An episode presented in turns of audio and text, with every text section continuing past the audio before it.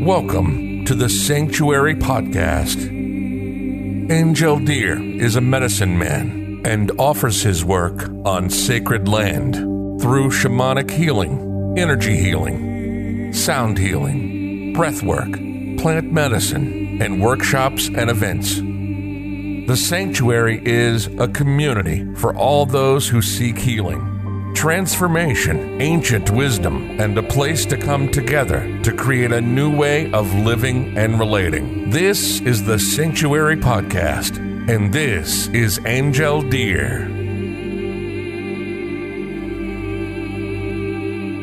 So, hi everyone, and welcome to this new uh, episode. And uh, I'm really excited today because um, we are here with uh, Merav and Jason that I've known now for, I think, uh, four or five years. Uh, I met Merav originally in the Sacred Valley in Peru, uh, where I went to do a tobacco dieta with her. And then a few years later, I met Jason, uh, who does the similar type of work and for the past two years, we've been bringing them here on the land at the sanctuary to offer plant dietas, tree dietas. And so today we are going to talk a little bit about the, this concept or this idea of sitting with plants, uh, kind of do a meditation with plant, entering in relationship with plants. And what is this dieta about? This very ancient practice. And we are going to focus a little bit more about the tobacco dieta. Uh, many of you, I'm sure that listening, or all of you that are listening, have heard about tobacco. Maybe you're thinking of cigarettes, maybe you're thinking that kind of things, but we'll kind of want to demystify that a little bit and explain you the difference between a cigarette and working with a sacred plant like tobacco in its original form. And we'll also be talking about the tree dieta, working with with trees, and I had the amazing experience uh, last year to sit with the oak tree uh, from one of the tree of the land here, and I have to say it was one of my most profound experience, uh, and it was quite mesmerizing in terms of healing and wisdom that I received, and so I will open the subject about those local trees and local plants that are maybe not as exotic as the one we find in the jungle in Peru or in Brazil that are literally growing in our backyards here in the Northeast or in America.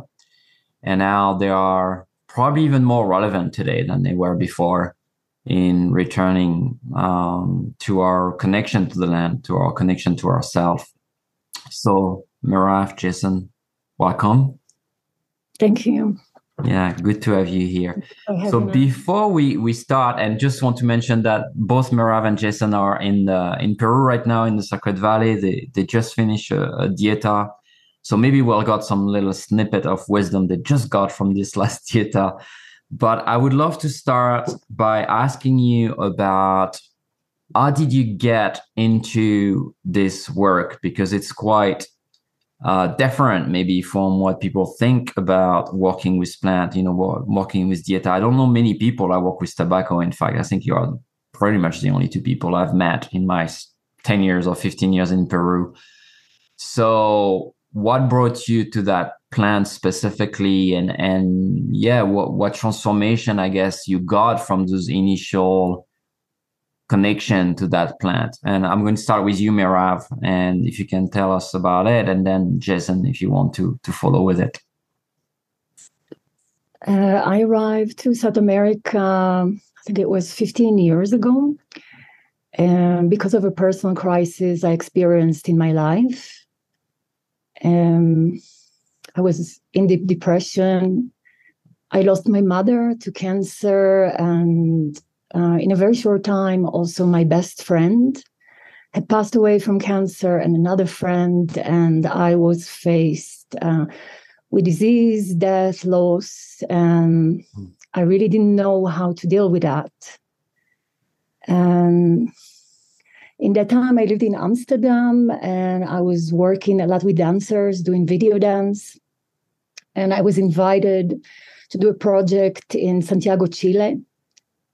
And um, from the first days I arrived to Santiago, Chile, I met people that were talking to me about shamanism and about ayahuasca, and were telling me that uh, drinking ayahuasca will help me in my process. So I found myself uh, traveling to Peru, to Iquitos, to the Amazon jungle, uh, to drink ayahuasca. And guess for me, ayahuasca was the gate to this world, uh, to the shamanic world and the world of plant medicine. And through ayahuasca, I came to, to tobacco. I was uh, drinking in different retreat centers. I got to know that there is such thing as uh, plant diets and that there are people that are actually dieting tobacco and the tobacco is very different than ayahuasca mm. and um, i was intrigued i didn't know what it was um, and i was connected with uh, my present teacher ernesto garcia torres that is based in iquitos I went to his house and I started to work with him.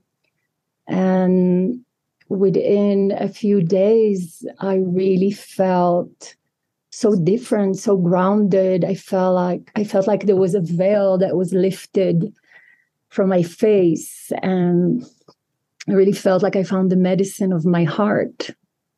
And I ended up staying. I ended up staying in his house for, for three years dieting tobacco and tobacco with uh, different trees from the Amazon. And I find myself doing a full apprenticeship to become a tabaquera, even though it was not my intention when I came there. Uh-huh. My intention was to heal myself. But yeah, fate just brought me there. Yeah. I always find it fascinating that a lot of people that kind of embrace that path didn't really called it in some ways or I consciously said oh this is what i want to do this is what i you know i want to become a tabaquer i want to become a medicine person but somehow people go through a hardship they find some healing there and some of them the plants kind of ask them to stay and to be of service um, and it seems a little bit what happened, right? Because you haven't left that world since then, obviously. No, uh, my life changed like 180 degrees. My life changed completely. Um, I never expected that this what would happen. I, I, lived uh, a very different lifestyle before, but yeah, there was an invitation from the plants to to continue. There was a feeling that I really found my path. I found um, my home. Hmm. Really profound. I just want to ask one additional question, and then we'll we'll talk to you, Jason. But in terms of resistance, because I'm sure there was a lot of question, right? When we do 180 degrees in our life, there is, you know, our own internal fears and resistance. There's also the pressure, right, from families, friends, the systems around us that might think, "Oh, is Merav okay?" Right?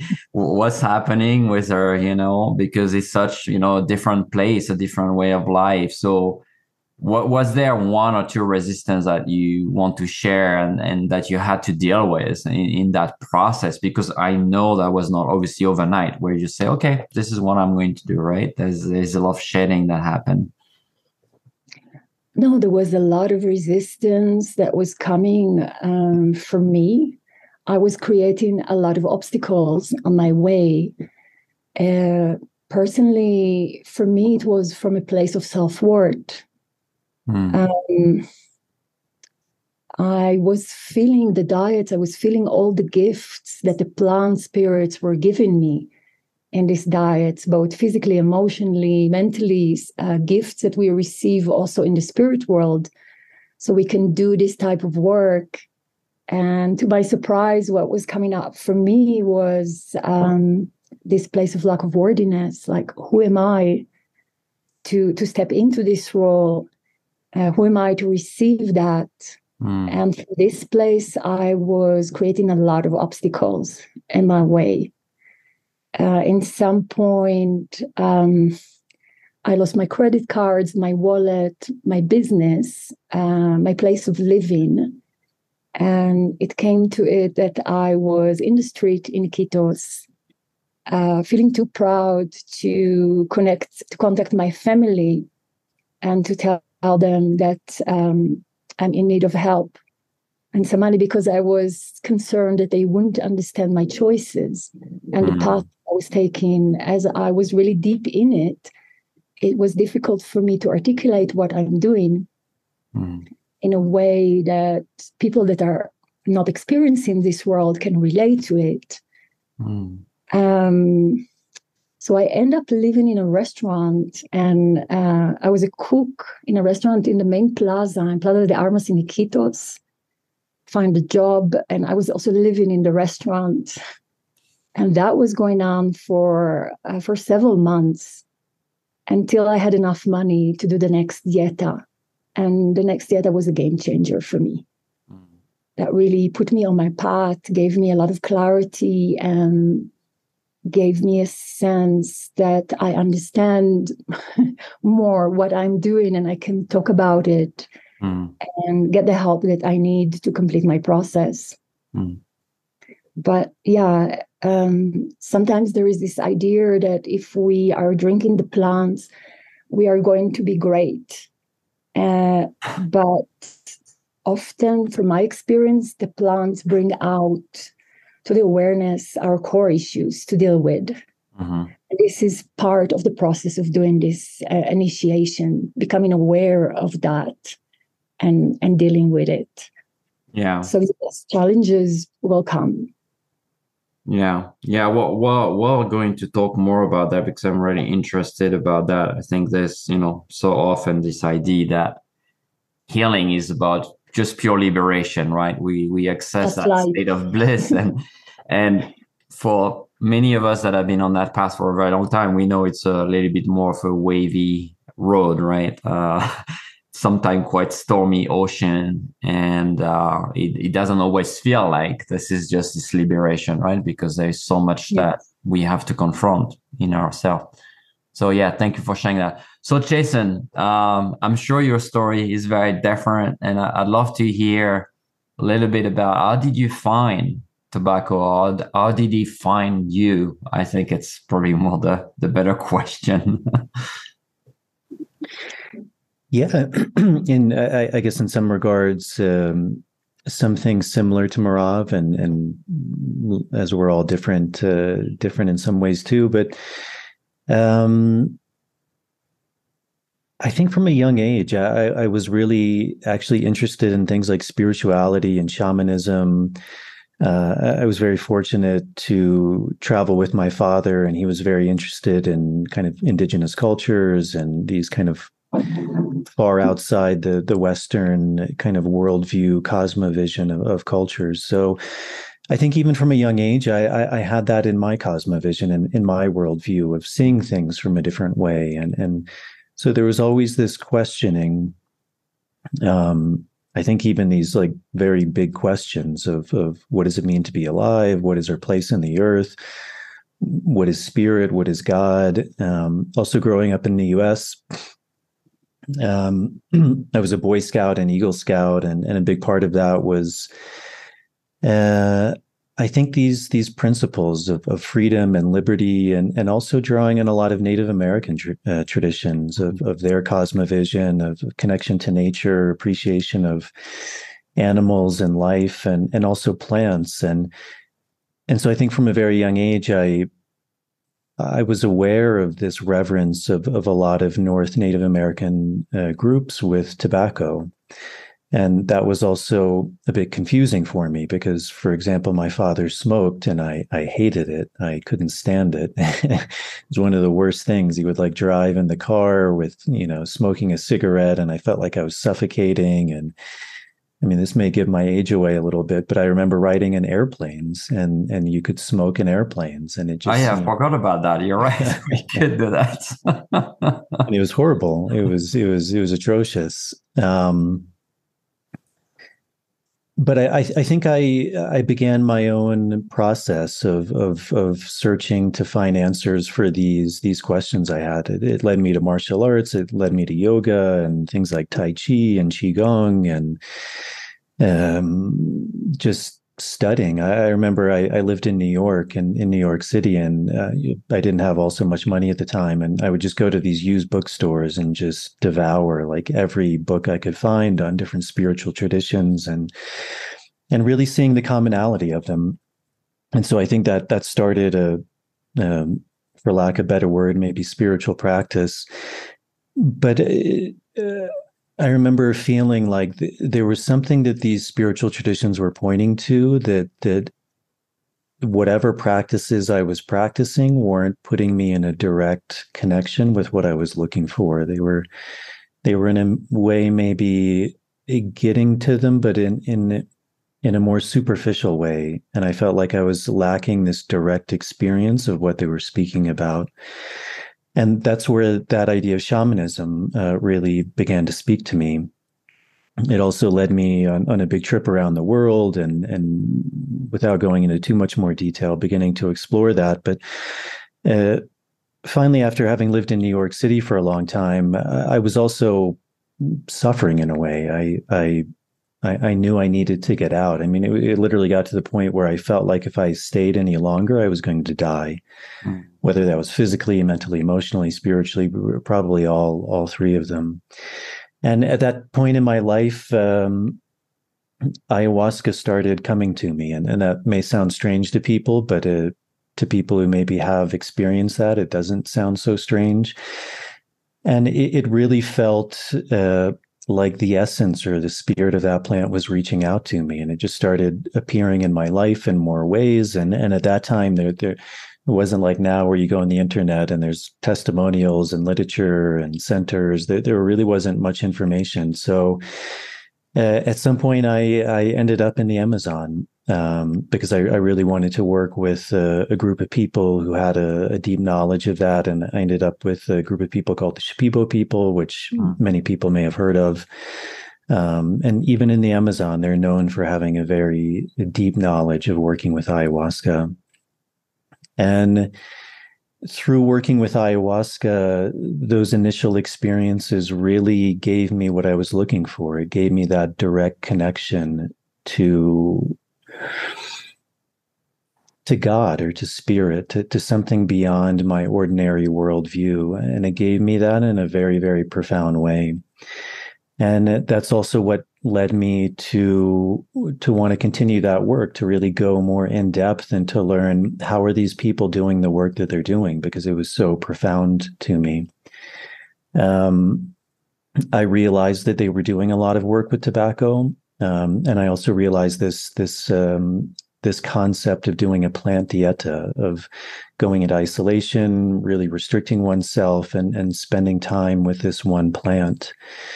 Um, so I ended up doing a number of dietas with the Shipibo, and then serendipitously, uh, I ended up. Um, I mean, early on, uh, I had heard that tobacco was a plant that could be dieted. It was also one of these plants that was considered a master plant. And interestingly, it didn't happen with the Shipibo, but c- kind of through this serendipitous process, I, I uh, heard of this this guy who Merav mentioned, who became both of our teacher. And I, went to meet him, and uh, he's a very interesting uh, human being. Um, but but there were certain qualities about him that that I really resonated with, and and and I had a deep sense that I wanted to work with this medicine of tobacco with him. And um, that first dieta I did with tobacco was extremely strong. I mean, at that point, I had taken ayahuasca many times. I had done plant dietas, uh, but that process was the strongest process I had done up until that point. I, I remember very clearly that the first three or four days, each each night when I drank, uh, I thought for sure I was going to die. It, it was that strong. Um, so it was it, it, took quite a bit of courage and um, yeah really just courage for me to continue that that dieta uh, with, with with being faced with those challenges um, but then after that diet um, I had a really profound sense that something changed, and and I, I couldn't necessarily put my finger on it. Uh, it wasn't like a vision or something that was super clear. It was more a sense of being, and and not only did I notice it in myself, I noticed it vis-a-vis other people and and how they interacted with me, how they related to me. Um, and I knew something very profound had changed, and and so at some point, uh, once the that that fear of dying again uh, began to wane, uh, I decided to go back and continue that process. And much like Merav said, I, I never had the intention to to work with that medicine uh, or, or, really to serve any medicine at all. Um, it was just a process of of doing that work for myself, and then eventually. Uh, people came and asked questions or, or maybe wanted ceremony and and that desire to to be able to help to to give from what I had learned was was present and and I started doing that and I guess the rest is history as they say. Yes. Yeah. Thank you. What a what a beautiful story yeah I, I, like that both on your on your path you know you didn't really like heard about it and say okay i need to do that right? That was something that really led you there and somehow kept you there uh all those years after. So let's let's talk a little bit about tobacco because we you know we've been talking about it for a little bit now. And i think every time i've mentioned to people that i've done a diet with tobacco and people ask me what is it? And i explain a little bit the process which is you know to make this very strong tea with it uh, type of decoction and to drink it. People are like you're drinking this? Um, and because people when you say tobacco they think cigarettes right? They think uh, oh it's something you smoke and that create cancer and all those health issues. So um, maybe let's continue with you, uh, Jason, and then we'll we'll, talk, we'll shift to Merav. But can you tell us just a little bit about that plant? Um, and so people understand also the difference with, you know, maybe the cigarette that they might think about when we're talking about working with that plant. Yeah. Um, I, I mean, I think in a really broad sense, uh, plants are medicine and and throughout human history and every culture around the world in general one of the main if not the main medicine for for people throughout history was working with plants uh, even in our western pharmaceutical model uh, the majority of pharmaceuticals are plant derived and mm. and even today if they don't come from natural sources they're synthesized to mimic the the, the qualities of plants so plants have always been medicine and I, I, think part of a lot of the cultures we come from, there's a real disconnect to medicine. We we we look at at, a pill, for example, and we think that that's medicine, this little white, uh, you know, pill, but we don't necessarily understand what it's doing. Where did it come from? What's the essence of that? I mean, sadly, in a similar way, I think Angel, when when we spoke, we were talking about this idea of of even like children, many children in the cultures we come from don't realize where an apple comes from mm-hmm. because the disconnect is so strong. Um, so, in a broad sense, one could say that all plants are medicine. Uh, all plants, if you look around, they they have their their chemical, their alkaloidal structure, and they serve some function. And and really, the job of a medicine person or a doctor whatever your your cosmovision is, their their job is to begin to understand what the medicinal properties are of the medicines they're working with. Um, for example, tobacco is a plant. A lot of people that may sound silly, but a lot of people don't even think about it in that way. As you said, they think about a cigarette, uh, a process version of of uh, of what a, a, plant is in its original form. And if you look at tobacco, most likely it seems it originated in the Americas, in, in the quote unquote New World, although that's maybe a whole other topic to get into uh, because it's, it's taking notes not new at all. Um, but uh, you know, certainly for for a, a large part of history, the, those two those two hemispheres were separated, and, and tobacco really grew and thrived in, in the Americas and traditionally, uh, tobacco was considered, as, as we mentioned, a master plant, which, which means a plant that really works on these three levels. It, it has physical healing, uh, it has mental emotional healing, and it also uh, works and connects us in this realm of spirit, um, which again is not a crazy idea. It's an idea that every group of people throughout history, no matter what culture you came from, they had a very deep connection to spirit or to God, if, if that word uh, resonates more. Um, and it, if you look at the history of the Americas, tobacco was actually the most widely used medicine plant out of all of the, the pharmacopoeia of, of the forests and the jungles from the tips of Canada all the way to the north to the, the southern tips of, of Chile and Argentina. It was the most widely used medicine plant. So I think one, you know, to disregard that that ancestral or indigenous wisdom or knowledge is is quite crazy. It's it's quite um,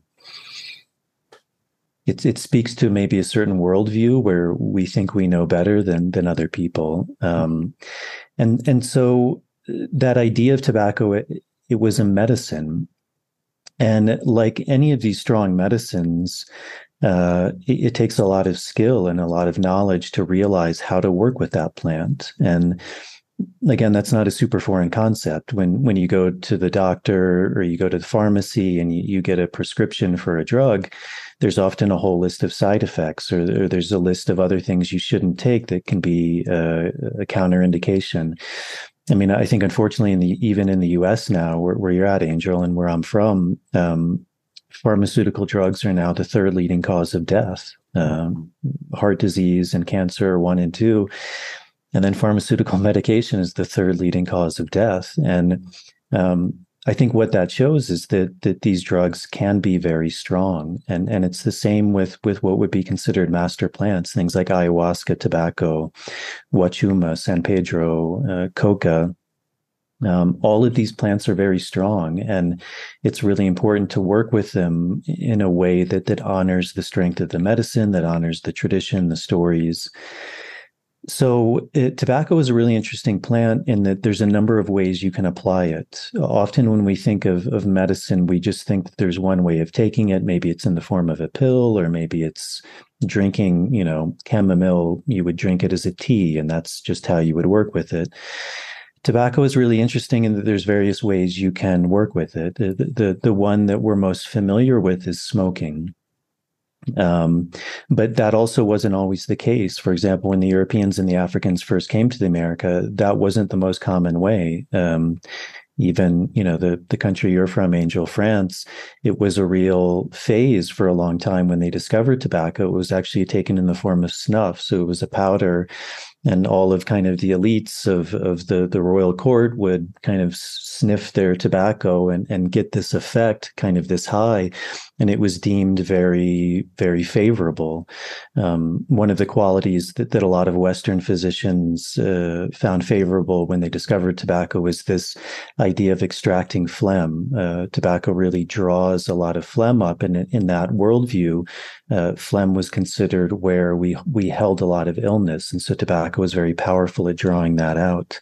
Mm-hmm. So in the in these ways, there, there's different ways of of applying tobacco. Like there's, for example, that powder, that snuff. And in indigenous cultures, it, it's often could be referred to as, as rape or hape, and often it's applied through a tube in a very strong way. That has certain benefits. Uh, it can be smoked as well, although interestingly, traditionally, smoking was not the most common way. It was one of the ways it was worked with, but it wasn't the predominant way. Um, it could be boiled down to a paste, and that paste would be licked. Uh, if people can see, my, my, teeth might be a little bit green. That actually comes from uh, uh, coca leaf uh, mixed with tobacco. So that tobacco is called ambil, and it's a paste. It's a very concentrated paste, and and one can can work with that. Tobacco can be chewed. Um, it can be applied in different ways. But like most plants um, or most medicine, the strongest way is to ingest it. So as you said, it's it's made with a it's mixed with water, and then it's ingested into the body. And through taking the plant that way, uh, we really begin to develop a deep connection with it. Um, you know, it, it's also probably no coincidence that, that I think also tobacco is the third most widely grown plant in the world behind wheat and potatoes. Um, like many of these medicine plants, people, whether they realize it or not, are are having an effect from working with the plant. Mm-hmm. Unfortunately, tobacco, as you were mentioning, most people have this this relationship with it with cigarettes. And without going into too much detail, um, the, the tobacco that's used in cigarettes is, is highly processed. Um, for one, uh, often a lot of chemicals are used in it. So you're also in, in ingesting those pesticides, those herbicides, those fertilizers. Uh, the, the way the tobacco is processed is not how it was traditionally processed. It's processed with fire. So you're also absorbing the, the source of the fire, which is often like propane gas or something into the leaves. Um, and it's a byproduct of the tobacco that's used for other processes. So it's often the stems or the parts that, that aren't considered so favorable in, in, in other tobacco uses. And then on top of that, um, whether you think it's for for good purposes or nefarious purposes, there's something like six to eight thousand chemicals added to every cigarette. so when you're smoking that cigarette, you're you're also smoking and inhaling a, a, tremendous amount of chemicals that that are known carcinogens. They're known to cause cancer. They're known to be harmful for the body. I, I think most people realize now, even kind of with the organic food movement, that ingesting all of these added chemicals is, is not healthy for the human body. And so it's no surprise that after prolonged use of, of working with tobacco in this way with all of these chemicals, there's there's going to be deleterious side effects. I mean, you know, I, I, often kind of joke, and, and maybe it's not that funny because the the consequences are real. But but it, I often think it's amazing cigarettes don't kill more people. If you think about the amount of of mm-hmm. chemicals that people are ingesting on a regular basis, it, it's really amazing that, that that they're not killing more people. And that could be because there is at least some some tobacco product in those. Um, so I, I guess that's a little bit about the history, but I, I think the the thing to remember is that the tobacco was and still is considered a, medicine and, and, a medicine of the highest order for these cultures that actually their their societies and and their actual cosmovisions their their way of looking at the world tobacco is an integral part of that it, mm. many of these these societies have these stories which which can vary some but at their essence they're quite similar and it's this idea that God, that spirit, that source actually gave these master plants like tobacco. Uh, source gave humans tobacco. Uh, in, in, in one story, it would be said so that humans could dream like God dreamt the universe into creation. And, and there's often that metaphor with tobacco that it's very much putting us in the dream space it's putting us in that space of connection of, a connection to source to truly be able to heal our bodies to bring our bodies into alignment to heal our minds and to develop this connection to source which has the ability to to truly teach us to, to teach us about the truths of, of nature of the universe. And as many indigenous cultures say the truth of who we are and and where we come from. Mm-hmm. beautiful. Thank you for for this reminder. And uh yeah, you're right. I mean, intuitively, we kind of, I kind of feel when you're talking about it that definitely what's causing cancer in cigarettes is really not the tobacco plant, but everything else that was added, right? Because also that issue came more recently as we invented the cigarettes, where it was not something that was known uh, to indigenous people as causing uh, that type of uh, illnesses. Um, so, so Merav, we, we've forgotten the ceremony of tobacco. Yes, yes. I think this idea of relationship, right? I think you know, Jason, you you talked about that that there was a relationship to the plant. There's a there's a connection to it, an understanding that is coming from thousands of years of experience that allow to work in the proper way with that plant you know, often think of, you know, we have a lot of foxglove uh, plant growing here uh, in the wild in New York. Um, it's called the digitalis plant. So it's a highly toxic plant. I mean, one leaf of that plant can create a cardiac arrest. That plant has the property to be also extremely beautiful and the bees love it. So I usually let them grow on my land. uh, but it's the primary source for medicine for the heart. And that plant is cultivated, you know, in that way. Uh, and we've learned through Western science how to use it, right? And native people knew that and they were using it for heart disease. Uh, they knew that this plant, you know, could kill you potentially if you take a lot of it. Like pretty much probably everything, right? If you were to eat even just corn every day and just corn for probably many months, at some point you might get sick. But they found a way to be understanding that plant and find what were the properties and what were the benefits. So, Merav, I want to turn to you and talk a little bit about that tobacco dieta, uh, working with tobacco.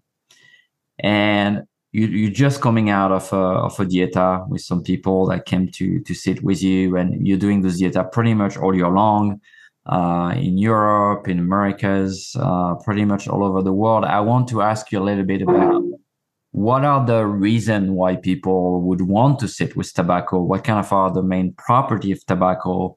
The type of maybe illness or problems that people are facing? And yeah what is the process of sitting with it? So go a little more detail about that the why and the how of that work with that plant well tobacco for me is uh, teaching us how to walk the earth it's a very practical plant. It helps us to overcome obstacles, to ground ourselves, to collect, um, to collect ourselves in the places where we escape to spirit, when there is a difficulty to deal with emotions, with trauma in our lives. Uh, it connects us with the with the dream space. Tobacco is a dreaming plant, so it connects us to the subconscious. Uh, through the subconscious, we can see where we focus our energy. We can get more in touch with our with our belief system, mm. uh, where we hold things. Uh, so, yeah, in that respect, it's really it's a really it's a super practical down to earth plant that can help us um, to live our life uh, with more courage with more integrity with more presence.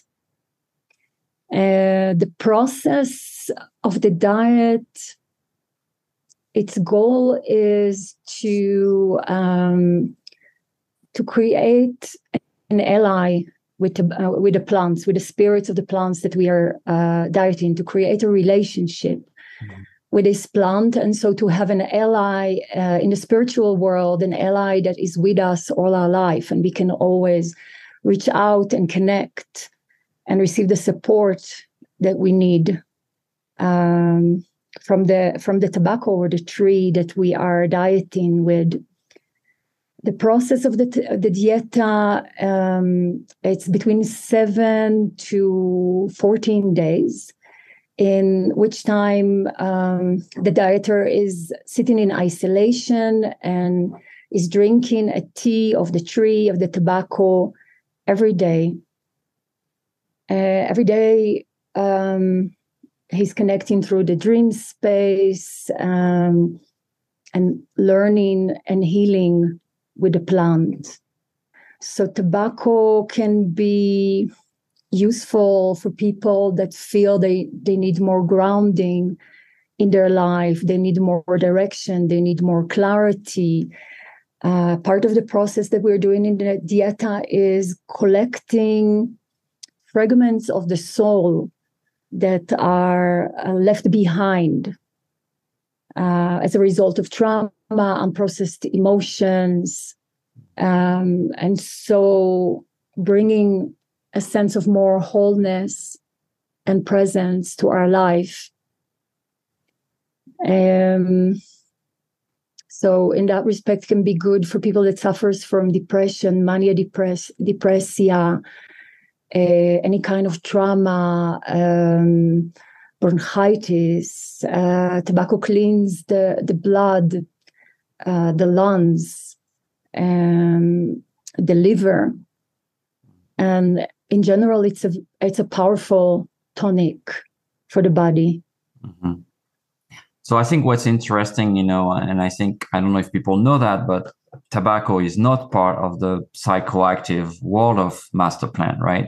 When we think ayahuasca or peyote or huachuma or uh, magic mushrooms and many of those master plants have those psychoactive effect, right? When they kind of take you through portals into the spirit world and potentially also your subconscious uh, part of your body. So you can access the states that you only, usually only access through dreaming pretty much but tobacco doesn't do that right? Tobacco is much more for grounding being in the body being in the soma physical experience and yet it has a very important spiritual component of transformation right for people that are lost that want to find their path that want to find clarity maybe they have trauma so can you talk a little bit? I don't think I ever had this conversation, in fact, with uh, any of you, but this aspect of non being psychoactive, but somehow still, for me, even being the one of the most profound spiritual experience I ever had was with that plant that just brought me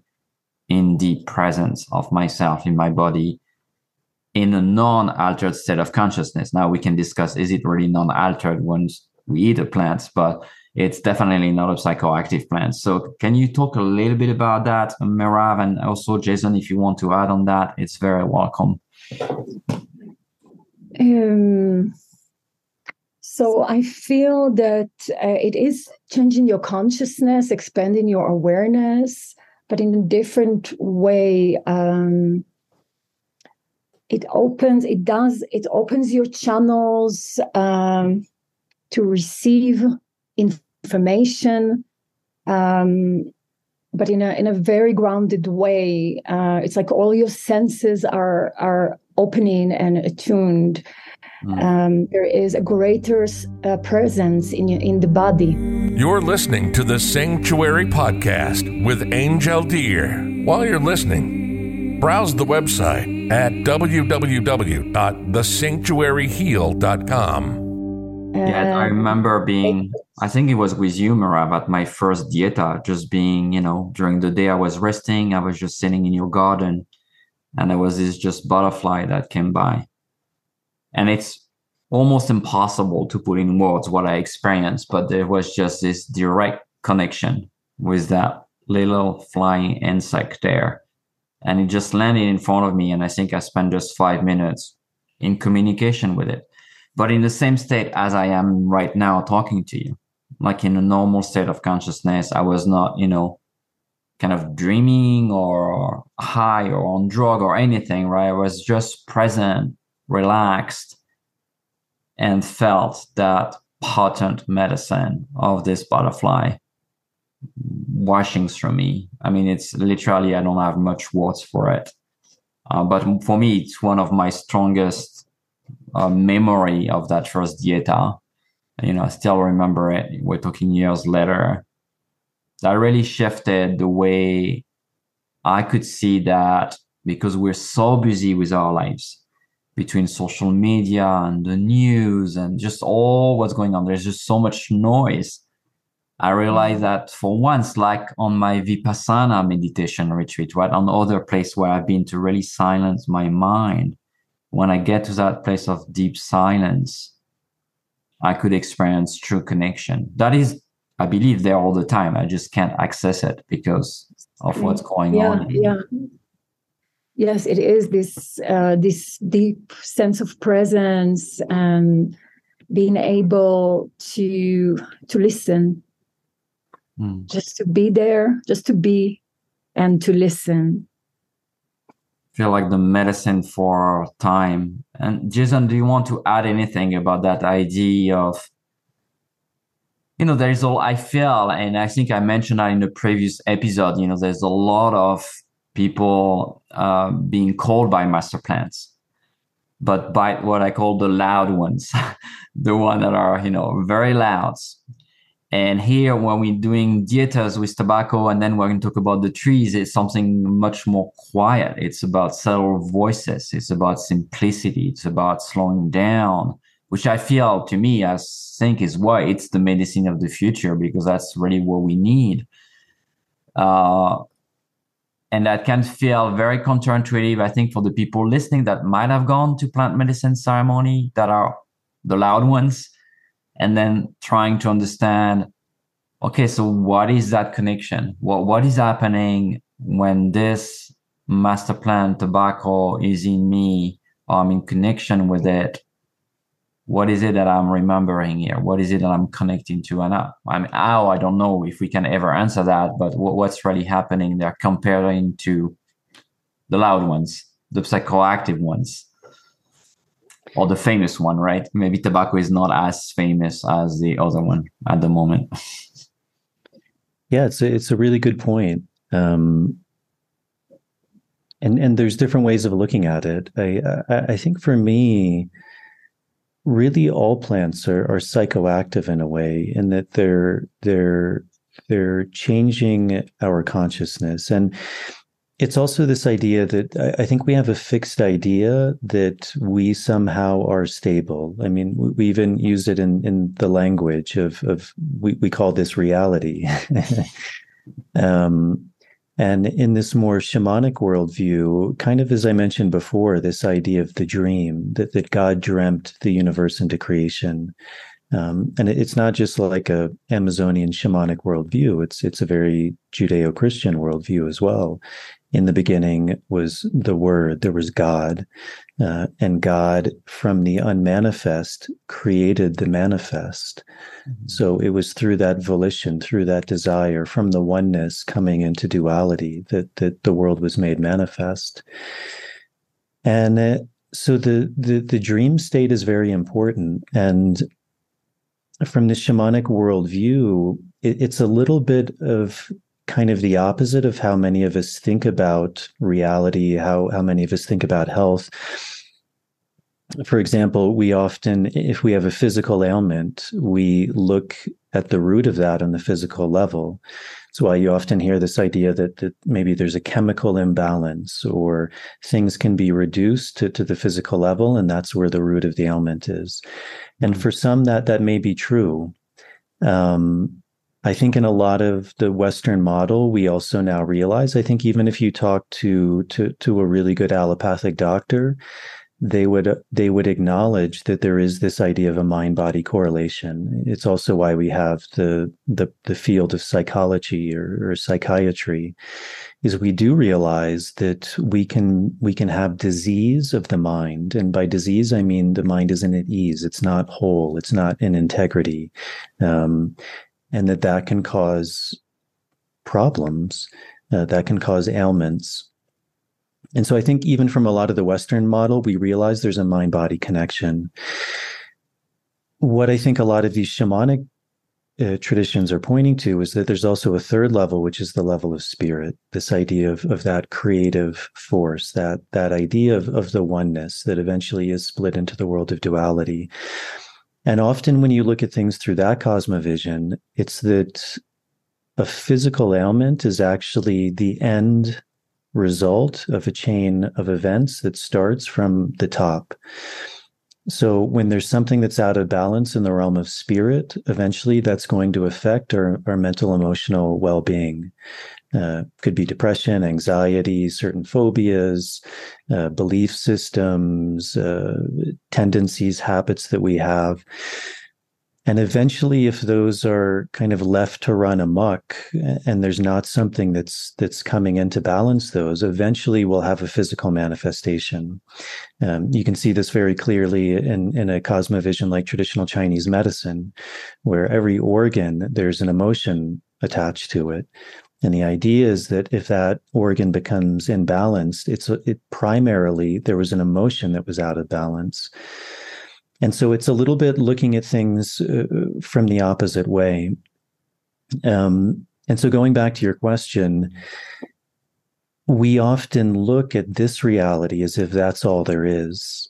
Um, but from the shamanic worldview, they would actually say that the primary reality is the world of spirit which is often we can access it through the dream space. The dream space is a gateway to that, or through these very powerful plants that that put us in in touch with that space, which is why it's often referred to as non-ordinary states of consciousness. It's not states of consciousness that we would normally be in in our in our day-to-day lives for good reason. If we're driving a car we can't be in a non-ordinary state of consciousness. If we're making dinner uh, if we're playing baseball if we're we're doing these daily activities we need to be in what we would call this world this this reality where we're subject to the laws of nature to, to time to space to gravity um, to entropy.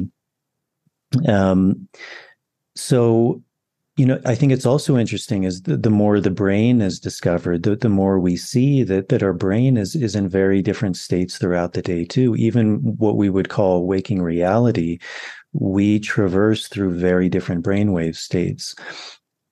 Every night when we go to sleep we're in a highly highly altered state of consciousness. The vast majority of people have zero awareness of their body which means for all intents and purposes, their body does not exist. That's kind of crazy because we say this is reality, and yet in that reality, our body doesn't exist. And yet we know when we wake up, our body, we come back to our body. Our body is born again. It's mm-hmm. there. And there's a memory of that.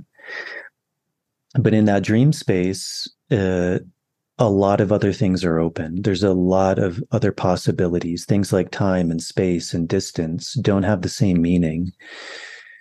So, one of the things these plants are doing is giving us access to what could be described as those other states of consciousness, other dimensions, other states of being. And I think by that definition, tobacco is, is highly psychoactive. But as you said, it's maybe not psychoactive in the way that that we think of psychoactive plants. Often when we think of psychoactive plants, we're thinking of maybe something like ayahuasca or San Pedro. And those definitely alter our consciousness in, in a very profound way, in, in a way that we can really point to and say, wow, I'm in a very different place. Mm-hmm. Some of that also has to do with dosing. Often, the way those plants are worked with in a ceremon- ceremonial context is they're they're specifically trying to induce those states of consciousness. But they don't necessarily have to be worked in that way. And as you mentioned the idea of the dieta is working on these more subtle qualities. As you said a big part of the dieta of that that period and process of going into isolation is a slowing down. It is kind of a a reversion or we're going back from the physical body to the more mental emotional state and eventually to the state of spirit. And a lot of healing begins to happen that way. So in the dieta we're not trying to necessarily induce an incredibly altered state of consciousness because one of the things we're trying to do is to allow people to integrate the knowledge that they're receiving into this waking state, this state of reality often what can happen and a lot of people may be familiar with this idea of it, it's very popular now this idea of integration. When someone for example goes to an ayahuasca ceremony people now realize it's very important that you can integrate that. Integration is this idea of making whole of, of bringing these parts together. And if we just have this profound experience but we're not able to integrate it then it just becomes that. It becomes another passing experience a fleeting experience but we need to be able to root that into our lives. And that's what the Dieta is doing. It's taking us into a more subtle layer so that we do have the ability to integrate that into our lives.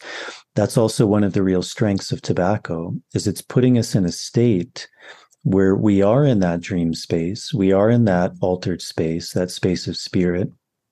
It's often said that we have one foot in that world but we also have one foot in this reality. And so, in that way, we're able to traverse those two spaces so that we can hopefully bring that knowledge in that moment into our lives. It's why the dietic, it's often very physical because the medicine is going into these places in our physical body where we're holding on to disease, we're holding on to illness. And then that brings up various mental emotional components, uh, aversions, uh, wanting to push things away, fears, like like I experienced that fear of death. Mm. Um, and then that brings up uh, history, traumas, uh, belief systems. Often, as we begin to traverse those levels, we get closer and closer to this level of spirit. It's often when there's a relaxing and easing, a, a letting go, a, a giving in, a molding, a flowing with these experiences that then we become open to receive information from plants, from source. So I guess part of that, you know, one big thing is is the intention that you're working with the plant. Certainly, you can dose tobacco in a way that will put you in a highly, highly altered state of consciousness.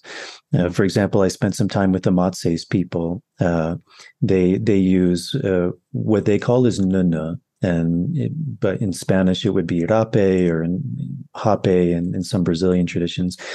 But they take the powder and they shoot it into your nose a really long tube with a lot of force and it's very strong medicine. It's very fresh. It's bright green which is very different from uh, the way many people may practice it. And they do it 5 10 15 20 30 times on each side. By the time that's over you're in a full-blown uh, out of body experience. You're in other worlds other dimensions. But they're applying it in that way to induce that experience which mm-hmm. is a very different way than the dieta is working. It's also important to remember that in general, when we're dieting, we're not dieting tobacco. T- tobacco is a medium that allows us to have a deeper connection to the world of plants. In the same way of ayahuasca, so sometimes people will will say something like, "I want to diet ayahuasca," you you can, but it's not very common because again, the way ayahuasca is worked with is much in the same way as of tobacco, is it's a medium that allows you to connect deeper to the plant in in in the way ayahuasca is seen, they would say it allows you to see. It allows you to see how the plant is working. It allows you to have a deeper understanding of how that plant is working with you. And it's the same with tobacco. Tobacco is the medium that allows us to to fortify that connection, to to really be able to go into those three levels of the plant to really be able to to to feel and experience it on a physical level to really be able to go into the mind and how the plant is working in the mind and to be able to go into that realm of spirit and to receive the teaching of that plant it's why tobacco is often called the food of the gods, or uh, certain people would say that plants like the spirit of tobacco, that the spirit of tobacco feeds the plants. It's like it gives it energy, it gives it power, so that we can connect in these more kind of non ordinary states. And again, much like you described, even though that subtle experience you had with that butterfly was seemingly in this reality, there was something deeper about this reality that you experienced, something that you didn't necessarily experience in your day to day lives. And that's a really common experience is that when we go into this, we're able to connect on these more subtle levels, these levels that are really all of there, but just as you described, they're blocked. As, as Merav was saying, it's like lifting the veil and seeing the world as it actually is. Or because we're so distracted by our thoughts, our beliefs, by social media, by the news, by obligations, we don't have the ability to, to really see, to really connect on these levels that are always there, but that they've they've been covered up. Um, you know, an example of that is is is like the the spectrum of light. Um, we're only able to see a very small spectrum of that light. And yet, with our more scientific tools now, we know that there's more to the spectrum of light than our eyes are able to perceive. Mm-hmm. And there's different tools that we've developed now to be able to perceive those. And, and so essentially, that's what the dieta of working with plants and augmenting that through the medium of tobacco is allowing us to go into. Yeah, yeah, thank you. I think it's a it's a beautiful analogy. Obviously, you know, I often think of that when I look at a flower, and because I'm a beekeeper and I have bees, and someone made this beautiful book about how bees see the flowers, right? The, the rose and the dandelion and the plantain flowers, and when you see it from the eye view of the bees, it's a whole different flower. because of the frequency of lights that the bees can see. In fact, and that's quite fascinating, you know, some many flowers have kind of landing strip on their petals with arrows to show to the bee where to go, where the nectar is. So, which led, you know, a lot of evolutionary people to say, well, the plant really have domesticated the bees and they have evolved to make sure the bees come and do their work and reproduce the plants. And it's not the other way around. It's not really the bees that has evolved to kind of take care of the plants but the plants have this very ancient very powerful uh, consciousness in many ways. And they have literally put places on their flowers to show the bees where to go and it's only visible to the bees because it's only relevant to the bees. How does the plant know that the bee sees it and we don't? That I don't know, but it's quite fascinating to me to show this level of consciousness of the plant and this evolution that they have. And we can think, sometimes I think the same way of those master plants that have evolved in a way to call us in and to guide us in, knowing exactly what we need to see and how to show it to us. And you know we're getting more and the more spiritual realms here but i think that's things that we can't yet explain. I don't know if we'll explain it one day but that is very real for anyone that works with the plants the way you do or you know the way other people do. So i want to kind of transition this last part here talking about the trees. Uh, because very often in those dietas we bring trees so we diet tobacco with another tree. I remember, I think my, my first tree was Ayahuasca, and then I dieted, which is a tree from the Amazon, and then I dieted with oak tree. So tell me a little bit about what is this idea to kind of start dieting tobacco with a tree and how that is brought into the diet I think many people have heard about tree dietas or plant dietas, but here we're talking about really mixing them together, right? To to to use that bridge, I guess, of the tobacco, that connector of the tobacco, to bring that connection to those trees and a little bit, yeah, the the concept of it and how it works in in plant dieta or in tobacco dieta. Looks like did did we lose Merav? yeah, I think for people listening on the podcast, Merav is not there yet, but if she's coming back, we'll bring her back in. yeah. And yeah, it, it, it goes back to this idea that, that plants are medicine and and that that every plant has its own medicine. Uh, many plants were were familiar with their medicine, um, even in the cultures we come from. Uh, you know many people listening to this may may come from European cultures, for example.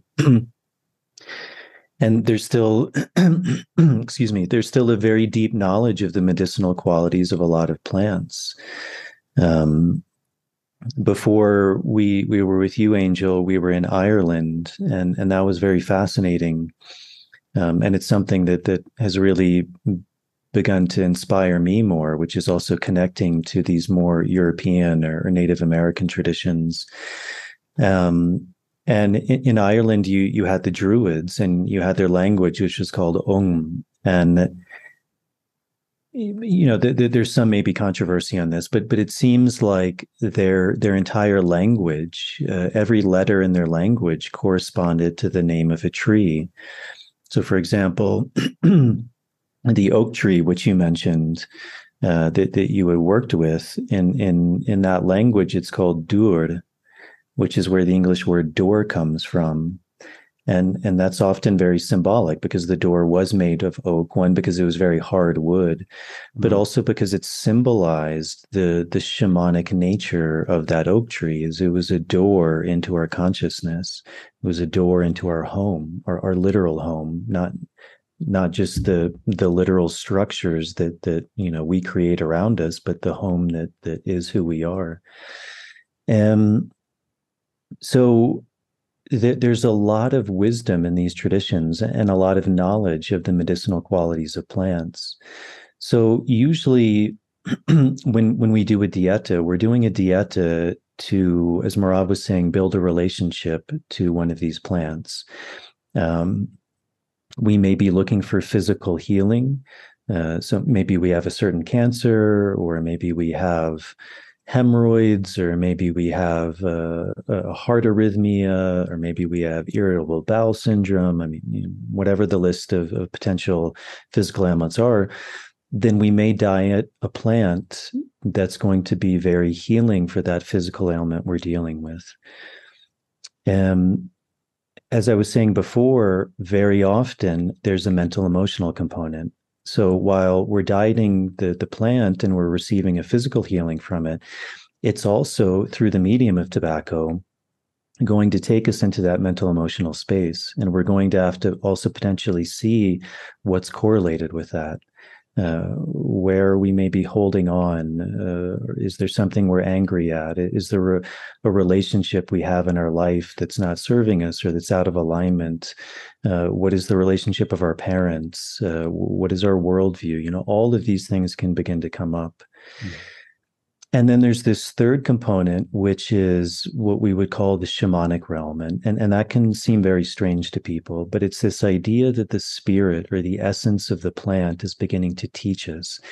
It's beginning to, to teach us its medicine, which is completely unique. Uh, just like every human being is unique, every every every plant is unique. Every plant has its own medicine. Um, so you know, recently I, I, actually just came out of a diet of dieting a tree called hawthorn, uh, which many listeners may be familiar with. Um, it, it's often used uh, as it's often considered like the king of heart remedies. So many people who have really high blood pressure or have heart arrhythmias, or also very interestingly in this time, uh, myocarditis or pericarditis. Uh, hawthorn is an amazing remedy for that on the physical level. Um, it's a diuretic. It, it gets the, the internal waters moving. Um, and So, how would you look at that on the shamanic realm? All of these things are correlated. So, for example, this idea that hawthorn is related to the heart in the dieta, things may come up related to that. Maybe certain anger we have, certain resentment that, that we have, we're forced to go into that. On an energetic level, this opening of the arteries, because often uh, heart disease, there, there's a closing, there's a constriction of the heart muscles, there's a closing of the arteries, which increases the pressure. So as those begin to, to relax, to dilate, there's a flowing, there's a flowing of blood in a more shamanic way of looking at things, you could say there's a flowing of energy. Life begins to begin to flow again. These areas where maybe there was blocks in our lives, uh, a, certain fluidity begins to be created. Um, interestingly, Hawthorn was was often um, in in in in in a lot of those cultures, like the Druidic culture, it was um, it was always grown next to the sacred wells where they said sacred water came from. So in a shamanic idea there's this this this aspect of water and all of the healing aspect that water brings. Again this flowing quality this vitality this this feminine energy this life-giving energy. Um, Hawthorn, it, it, blooms its flowers in the month of May, which is correlated to the springtime, which is correlated to the energy of air. Um, if people are maybe more familiar with some shamanic paths, like for example, in the Shipibo tradition, they speak of a lot of medicine having this quality of niwa, which is this element of air, and that that's how uh, certain medicine is transmuted, certain diseases can happen. So in a shamanic realm, it's taking us into that realm. It's taking us into the the, the element of the earth because the, the the the tree is growing from the earth. It's rooted into the earth. Um, it's also in, in that aspect of air, the, the branches are moving to the heavens. They're moving towards the masculine, the spirit. And so we're, we're potentially taken into that realm. The fire aspect, which is often correlated to the heart. Uh, you know, uh, there's often an excess of, of heat, of fire energy, which again may be correlated to, to anger, to resentment, to hatred, towards judgment. Um, Hawthorn, interestingly, in those traditions, was also uh, associated with the fairies. So there was this this this idea uh, that it had this magic associated with it. Uh, the word hawthorn in in Druidic is huath. That's that's where the English word hawthorn comes from because the tree has horns on it. Uh, interestingly, one of the other physical things that hawthorn is good for is these kind of sharp pains in the body and in a shamanic level, they would say, well, that's what's represented by the thorn, much like acupuncture. It's going in and it's beginning to release these, these physical things, these pangs, these pains that we're holding on to. Um, this idea, the, the word huath actually means fear or awe. So there's this also this sense of duality. Um, you know, often even like in a Christian sense, we we speak of the fear of God, uh, which could also be the opposite, which is the the the awe of God, standing in awe, you know, prostrating ourselves at the the the magnificence of of of the cosmos, of creation, of that creative force. So potentially in the shamanic realm, Hawthorn could be taking us into that, into that duality, into those realms of fear, into those realms of awe, filling us with that sense of magic, filling us with that sense of possibility of, of things that are beyond our our, our normal day-to-day life and and then conversely the opposite of that the fear or or also the respect. Uh, you know that's really important. With any great power with any great knowledge there has to be a respect for that. That's also where that idea of like black magic comes from if we don't navigate that or if we don't have a true respect for it or, or, an understanding or having done that work ourselves that magic can become harmful not only to us but to other people too. Mm. so you know there's this duality to the hawthorn uh, there's it, it's why people have a lot of respect for it. They they they tend not to cut it down uh, because they're actually afraid that if they cut it down the fairies are going to come and chastise them or maybe even kill them but you know so the point of all of this is in that in that those three levels uh, there's always a correlation. All of these mm-hmm. things are related. It's not that they're separate that there's there there's a there's a thread there's a weaving that ties all of these together. And so all of these trees have their own medicine. They have their own personality. And so we diet a tree uh, based upon what our needs are. Um, do we have a physical ailment we're dealing with? Is there something going on in our mental emotional component? Are we depressed? Uh, do we lack vital energy? Um, or you know or are we suffering from something?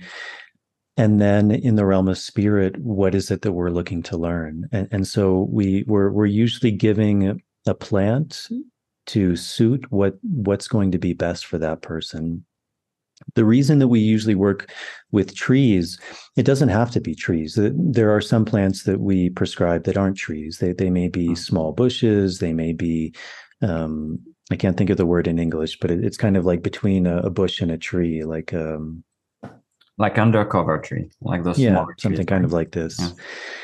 Yeah. Um, those have strong medicine too. The the idea of trees is is that throughout history they've really been this symbolic bridge between as you were saying what we call this reality and the realm of spirit. You know the, the tree is very interesting because it's it's a mirror image of itself. Um, Mm. The roots and the trunk, or the, the roots and the branches are essentially the same. One is going into the earth, into that that idea of the feminine, uh, and the branches are reaching towards the the, the spirit, the Father, the heavens. Uh-huh. The trunk represents that connection of this world, of the earth. Uh, you know, trees are also very symbolic. They they provide us medicine. They provide us shelter. They provide us fruit. They provide us flowers, and and you know it's often this analogy of, of caring for your dieta or caring for your tree. In the beginning you really need to nurture it to give it water to give it light to give it soil. But eventually when that tree grows it ends up giving back which is also this idea of reciprocity. The more we give to it in the end the more it gives to us. It begins to give us its medicine its shelter its its fruits its flowers. Um, and and and trees are, are really strong medicine. It's something we've really forgotten about. Um, I, I, was reading a really interesting book the other day of i think this uh, austrian woman who moved to new york uh, or maybe it's new hampshire i can't remember but she was in the woods like really remote. And she was wondering like how did these indigenous people live in like such a harsh environment like in the winter where it got so cold And it came to her that they had a very deep relationship with these trees. The trees were providing them medicine. They were providing them what they needed, uh, the acorns, the, the, the food, the the medicine for for their ailments, the the materials that they needed. So it was an integral part not only of their lives but of their cosmovision. So so essentially that's why we diet trees. And and again, the tobacco is a tool, is an aid that really helps us to deepen that connection, which is why it's much different from just you know drinking for example chamomile tea which is going to have certain therapeutic benefits versus dieting chamomile through the medium of tobacco which is really going to allow us to connect on all of these levels mm. yeah thank thank you for that and made me want to diet hawthorn now after the the long description you gave and we have couple of beautiful one here on the land and uh, always been fascinated by that tree. Uh, and i always knew there was something kind of mystic about that tree. It just looked quite different and uh, something special about it. Um, i want to kind of wrap it up here and um, Merav, I'd love to to ask you a little bit about so we we've been doing those dietas every year here at the sanctuary. We we planning to do one next year, and I know you're doing them all over the world. And I would like to to ask you, uh, kind of in in wrapping up this this talk today, about who should come to this. I mean, we talked a little bit about yeah, you have some elements on that. So is there something that this medicine i mean i guess because there's so many trees really can address everything. But you know people are always thinking oh shall i go to do uh, retreats in peru? Shall i do uh, an ayahuasca ceremony? Shall i do this or that? Here we are talking about a modality of dieta that is quite different right? Because it's extended mm-hmm. time. It's seven ten days 14 days. Um, so who is uh should feel called here? Maybe people just listening are like oh this is what i want to do. That's usually what happened. Uh, and is there also a thing where you think that's not really what this dieta is about? Like maybe you know other type of modalities or other ways could be better than the tobacco. So kind of the plus well i should do that or no that's not really that for me. You know it should be something else. Or or does it just answer basically any intention which is my my experience also with many of those plants right? Depends really what we're coming to seek. Definitely it's a it's a challenging deep process so you should a person should have uh, an intention coming to do this dieta uh, and this intention is something that you will remind yourself as you are going through um, the challenges that the diet will bring. So, yes, you need to be motivated to come. Um, I feel that tobacco is for anyone that wants to to do deep work to get to know himself or herself better uh, to connect uh, with the spirit world and to start from a very grounded down to earth place like to build to build a stable base. So mm. um, tobacco is teaching us to walk the earth. So when we do the other plants and we're starting to work in other dimensions so flying we we have like this this strong uh, base to build upon yeah, I think you told me that my first or second dieta says this is uh, rebuilding the the basement of your house, right? The foundation of your house. It and is. then the trees are going to be the additional floors that you additional build on floors or rooms uh, mm-hmm. in your shamanic house. Yeah, yeah, I like that. I like that. Um, something we didn't talk about. Maybe we want to. I want to close by a little bit of magic uh, not that there was no magic, you know, talk today, but very often those trees bring gift beyond just our, you know, physical healing, emotional healing. spiritual wisdom, but sometimes they bring gift for our work of service. And I'm talking here more for people that might be doing that type of work in different type of modalities. But could you both, and I'm going to let you kind of uh, share here, you know, whatever you want to share, but talk a little bit about those magical gifts that the trees bring to us when we do diet with them. Um, on a practical level, if you're talking about people that work in the spiritual world, tobacco is the is the ultimate protector.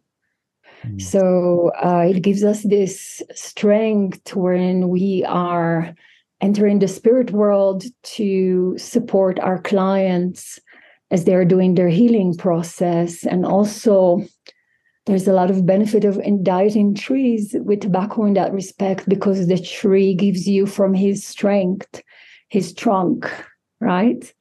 Like the mm-hmm. metaphor of the, the strength of the trunk.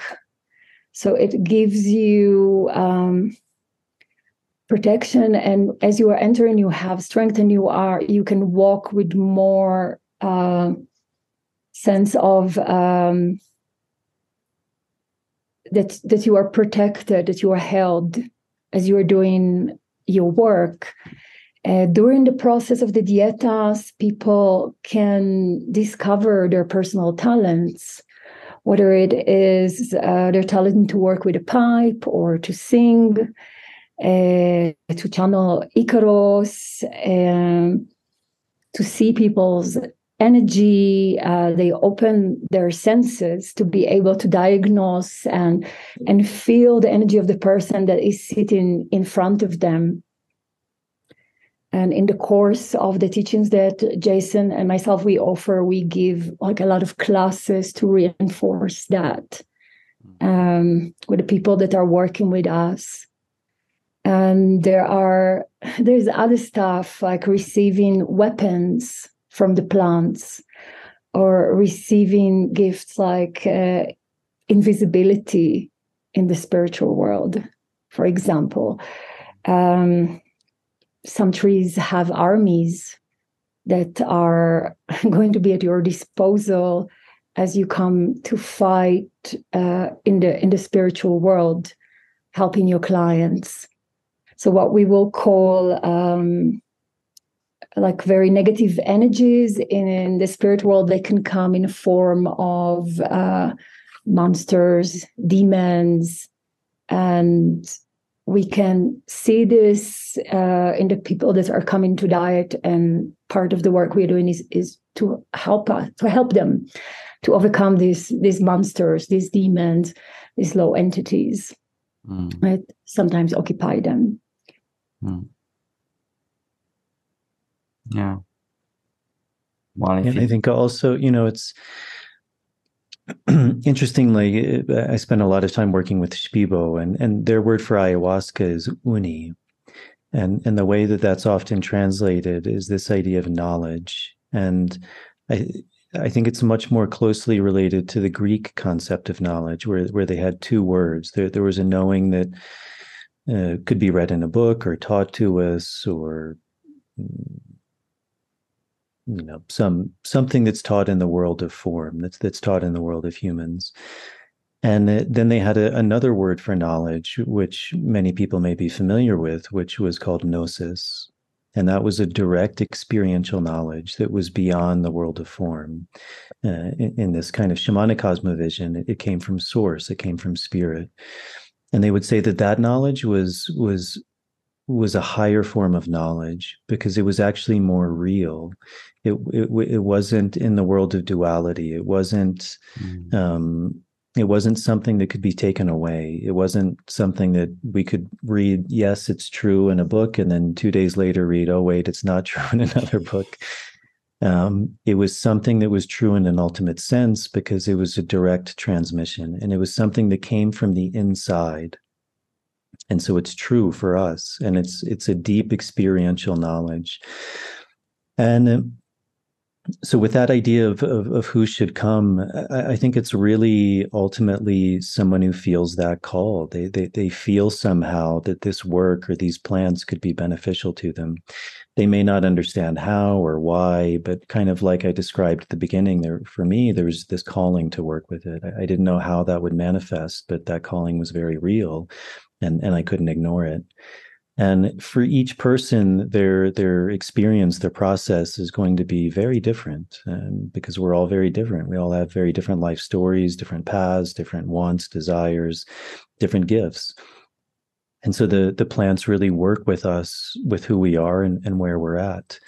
Um, the majority of people who come to diet aren't going to end up one day serving plants um, but some may but the the real healing the, the, the real teaching is for that person to to really as i mentioned in the beginning to better understand who we are where we come from so that we can really walk this earth you know in a beautiful way in, in a way that's respecting ourselves respecting others respecting life knowing our place in the cosmos knowing our, our place in relationship to to to our family towards nature towards animals towards spirit um, and that helps us to walk this world in a beautiful way.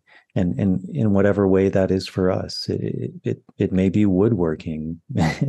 It, it deepens our sense of, of finding the beauty in that art and in the beauty of the wood and and even literally you know the, the relationship with the trees. It it could be for someone with dance deepening their relationship with dance with that movement with that flow with that partnership.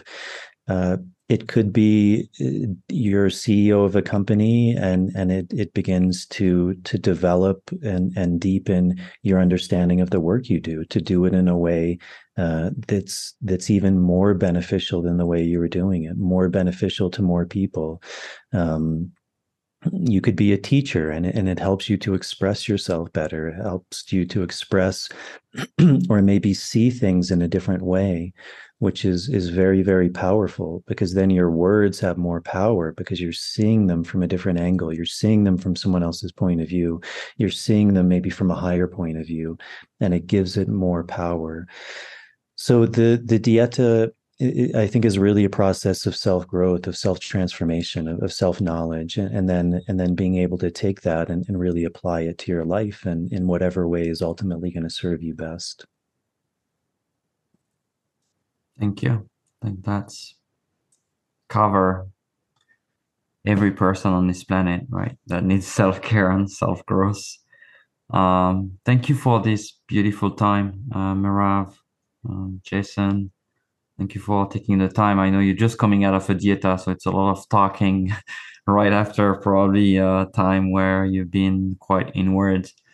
Um, yeah, thank you for sharing this wisdom and really uh, for anyone that is listening um, to this or been watching us here, um, check out the work that Merav and Jason are doing. I will be sharing the link uh, below this video and below our podcast. Or you can also check the calendar of the sanctuary if you are nearby or want to come in the Catskills and and check out this work when they're back next summer. Thank you, everyone. Wishing you all a beautiful rest of the day. Thank you, Merav. Thank you, Jason. Talk to you soon. You've been listening to the Sanctuary Podcast. Thank you so much for listening. Remember, we're a source of talks about spirituality, personal transformation, energy healing, shamanism, and earth based practices. For more, visit thesanctuaryheal.com. On the website, you can find out about our events, our retreats, healing offering, our spiritual blog, and you can also register for the newsletter. Again, visit thesanctuaryheal.com. Till next time, this is the Sanctuary Podcast and Angel Deer signing off.